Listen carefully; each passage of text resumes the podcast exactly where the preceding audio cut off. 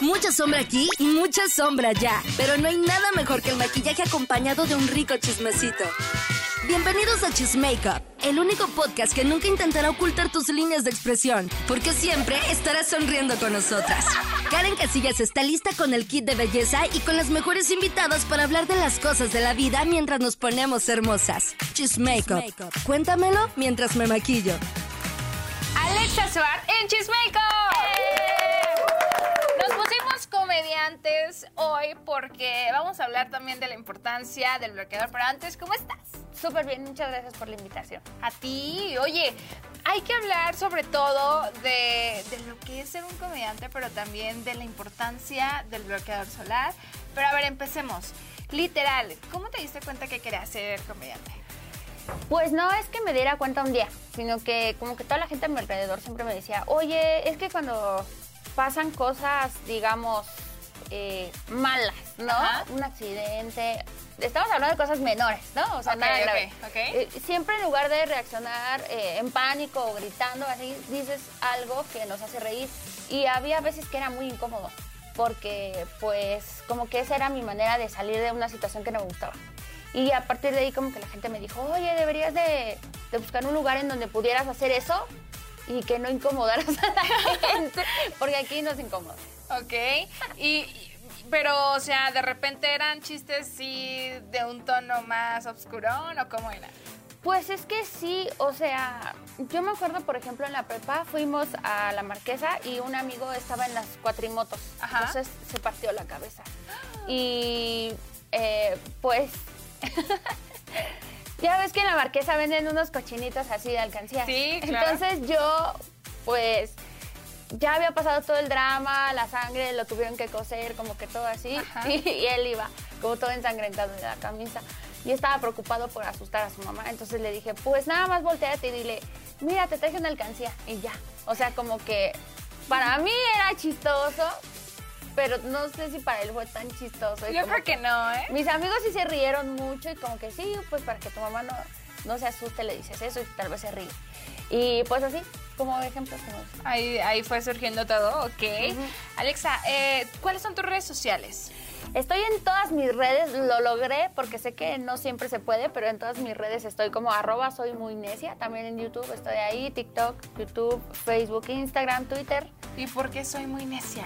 Porque soy muy necia, soy ¿Sí? muy, muy necia, sí. Y, y eres así como que tajante, o sea, como que de ideas firmes, ¿no? Tengo, o sea, ahorita te estoy conociendo en, lo que llegamos, todo eso, pero eh, esa esencia es la que transmites. Sí, ¿verdad? Sí. Como de que soy muy. ¿Sabes qué? Es que siento que es la apariencia, porque en realidad sí tengo el corazón muy de pollo. ¿Sí? Sí, o sea, soy más bien necia en el sentido de que me gusta algo y estoy todo el tiempo intentando, intentando, intentando hasta que lo logro. Ok. Eh, pero no testaruda, sino como muy de que me gusta intentar mucho. Ok. Alexa, hablemos del bloqueador porque vamos a ser sinceras aquí, como, como ella me dijo, así tal cual. Eh, Karen, la neta, yo no sé mucho de maquillaje, pero eh, hay algo que sí sé que es muy importante y que es... El bloqueador solar, eso lo he aprendido. ¿Por qué? Porque la verdad te voy a ser bien honesta. O sea, eh, nunca me llamó tanto la atención el maquillaje porque yo lo consideraba como una, una actividad previa a todas mis otras actividades. Ajá. Entonces, hacía lo más básico que era tal vez ponerme un poquito de rímel y algo en los labios y ya, era Que todo. aparte tienes unos ojazos, Ay, mira. muchas gracias. Vamos a acercarnos así poquito para que te vean. Miren mis ojazos. Sean padrísimos. Un poquito de alien. No. Eh, pues ya solo hacía eso. La verdad es que solo hacía eso porque pues siempre he trabajado súper temprano. Porque soy maestra. Entonces, Ok. llego, tenía que llegar súper temprano a la escuela y no me daba tanto tiempo. O sea, yo veía que había compañeras que sí llegaban súper maquilladas y yo decía, wow, ¿cómo le pueden hacer? Yo tenía que hacer el desayuno de mi hijo, el mío, de pronto en la tarde también estudiaba y tenía otras actividades. Entonces, como que él siempre, y eso no está tan bien para el público que nos ve, como Ajá. que yo me dejaba en segundo plano. No, y eso, jamás, o sea... Tache. Tache. Yo siento que a raíz de algunos años comenzamos a observar, sobre todo eh, las mujeres, que hay diferentes formas de cuidarte y no solamente es el comer bien, hacer ejercicio, Sí. sino también la carita. Y Detallito. ahí es donde llega todo el skincare, Sí, todo porque- este boom, ¿no? No me hacía nada en la cara. O sea, yo me bañaba y hasta ahí. O sea, siempre la cara limpia, eso sí, pero nunca me ponía nada más. Fíjate que yo era así como que sí me llamaba la atención el maquillaje, pero nunca como que checaba niveles de calidad Mm. o cosas así, que, o que fuera apto para mi piel, hasta que en una ocasión me enfermé, o más bien ya me saltó una enfermedad que se dice que lo trae, que es rosácea, yo tengo rosácea, y de ahí yo empecé a ver así como que, boom, existe otro mundo de maquillaje que no es el convencional, pero que te ayuda bastante a la piel y que son varios productos, que ya miren, de por vida me tengo que quedar con unas cremas porque Sí. me sale de repente sarpullido y eso, pero gran parte es por el sol, ¿verdad? Sí, es por el sol. De hecho, eh, en mi familia son muy como propensos, por así decirlo, a tener muchos lunares. Ok. Entonces te van apareciendo lunares y manchas, porque así es mi familia. Pero también creo que es porque no nos cuidamos, o sea, porque no tenemos ese cuidado. Entonces yo siempre echaba en saco roto todo lo que me decían sobre, ponte bloqueador, ponte bloqueador. Y yo decía, ay, o sea, no voy a ¿Para estar en el sol. Ajá. Y me decían, cualquier sol, el de las lámparas, el del teléfono. Y yo decía, ay, no sean exageradas. O sea, porque tengo amigas que de verdad son súper top en maquillaje. Y siempre me decían, es que estás, tu, tu piel se puede manchar muy rápido. Sí, mira, yo te voy a enseñar, aparte del bloqueador, eh, yo uso estas dos, o sea, estas dos cremitas que es un ácido hialurónico, que ya lo han visto en otros episodios que me pongo, y esta crema hidratante. O sea, primero me pongo el, eh, lo que es este, luego el bloqueador solar, y luego aparte sí me pongo una crema hidratante, y ya después eh, ya coloco lo que es el maquillaje. O sea, yo la neta después de eso... mm, es como que ya lo que se ha quedado por, de por vida conmigo, ¿no? Tú, por ejemplo, ¿cómo lo usas? ¿Con color o, o el básico?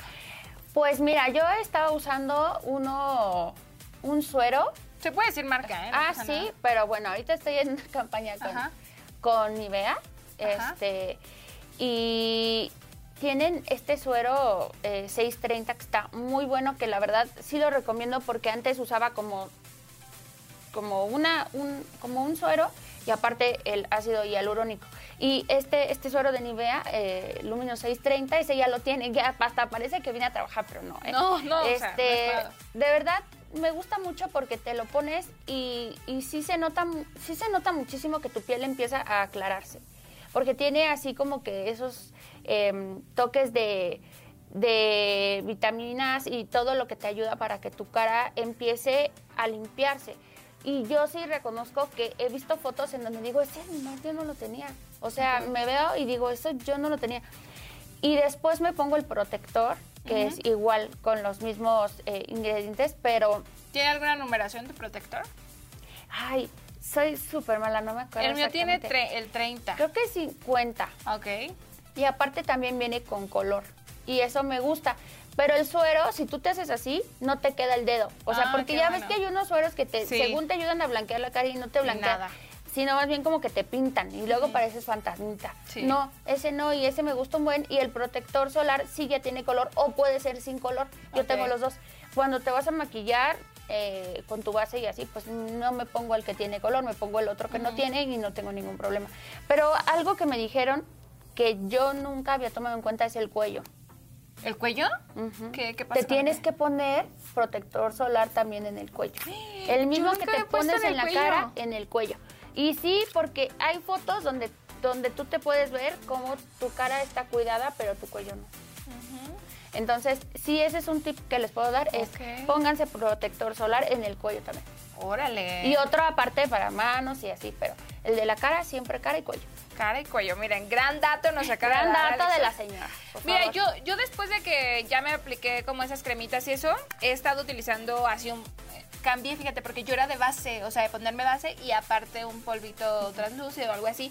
Y empecé a usar este y siento que me ha ayudado más y no siento tan plastosa la piel. Porque eso también pasa, ¿no? Que cuando te pones el bloqueador y luego ya llega tu base y todo eso, empiezas a estar plastosa. traes así y como cara. dices, ya te agarras algo así y ya se ve aquí que Sí. ya lo corriste. Sí, bueno, ahorita usted me ve, este querido espectador, porque eh, yo tengo más actividades además de esta eh, bonita actividad en Cheese Makeup. en la noche tengo show, entonces eh, procuro ir un poco, que digamos, Vamos al show, vamos al show. vámonos al show y pues ya voy así, tengo un amigo que me ayuda y me dice, a ver, no te puedo decir como las más peores. Y, y él te maquilla así. Me maquilla todo. ¿Qué, qué colores utilizas más en, en el maquillaje para las presentaciones?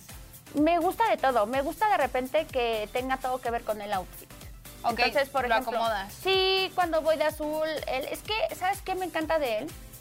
Se llama Saúl Ventura y está en el municipio de Ciudad Neza, porque yo soy de Estado Invito de México. a Saúl para que nos dé técnicas. Igual Ah, que sí, venga y él me maquille desde cero para ver acá técnicas de contour y todo eso. Uy, sí, aparte es buenísimo lo que hace y tiene siempre como nuevas tendencias.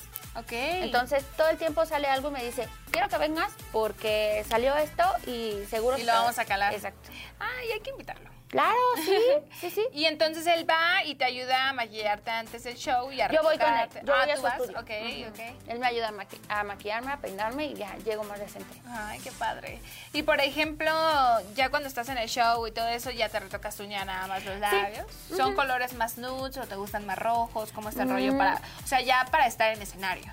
Recuerdo que hubo un tiempo en que me ponía como morado, rojo, así. Ajá. Pero luego como que igual vas aprendiendo y vas cambiando y dices, esos colores están padres en ciertas ocasiones. Pero ahora opto más así como que por lo nude. Porque creo que va con el, con el maquillaje que me hace en los ojos y ya no me siento tan cargada. Ok, ¿y qué opinas del gloss? Yo gloss aquí somos amantes del gloss, Sí, o sea, sí, sí, yo todo el tiempo, Hay que quien me traer. conoce así muy de cerca, yo siempre traigo gloss. Sí. Y, y no solo aquí, ¿eh? De verdad, en mi día a día yo el gloss lo amo. Incluso si, o sea, aunque sé que te traigo, que me puse hace ratito, yo siempre estoy poniendo gloss. O sea, tú volteas Fíjate. y la Karen se está poniendo gloss. Sí, yo si no traigo gloss, tengo grasa de tacos. Algo que me brille Qué los labios. rico. O de una dona glaciada, algo así. Oye, ¿qué, qué podrías considerar que es tu comida favorita antes de un show? Antes de un show te voy a hacer bien honesta, no como nada y después del show como una hora tampoco. Como ¿Por- que la tengo el estómago así contraído por los nervios. Ok.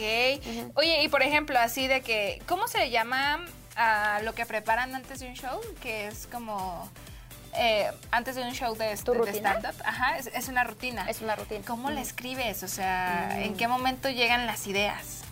Pues las ideas llegan todo el tiempo. Cuando empiezas a hacer comedia, eh, en el taller eh, que yo tomé me enseñaron algunas herramientas Ajá. y luego pues ya como que las vas... eh, ¿Perfeccionando? ¿O cómo? como que las haces parte de tu día. Así, por ejemplo, tú con el gloss, Sí. que aunque ya tengas gloss, te pones. Así yo siempre tengo mi nota de voz en el celular o las notas escritas. Ajá. Y siempre que veo algo que está sucediendo, lo escribo. Y cuando tengo un espacio, retomo esa premisa, eso que vi, eso, eso que escuché, eso que me pareció interesante. Y sobre eso pongo mi opinión y a, a partir de ahí empiezan a surgir temas y luego ya lo vas desarrollando y chistoso. Y llega la parte chistosa. Por ejemplo, ¿te ha, te ha tocado ver a alguien que está así en el público y como que no se ríe, no se ríe, pero llega el momento en que lo hace reír y como que cambia algo en ti? ¿O, Fíjate o no te fijas tanto en el público? No, sí, claro que sí me fijo mucho en el público, porque es lo más importante del show, el público.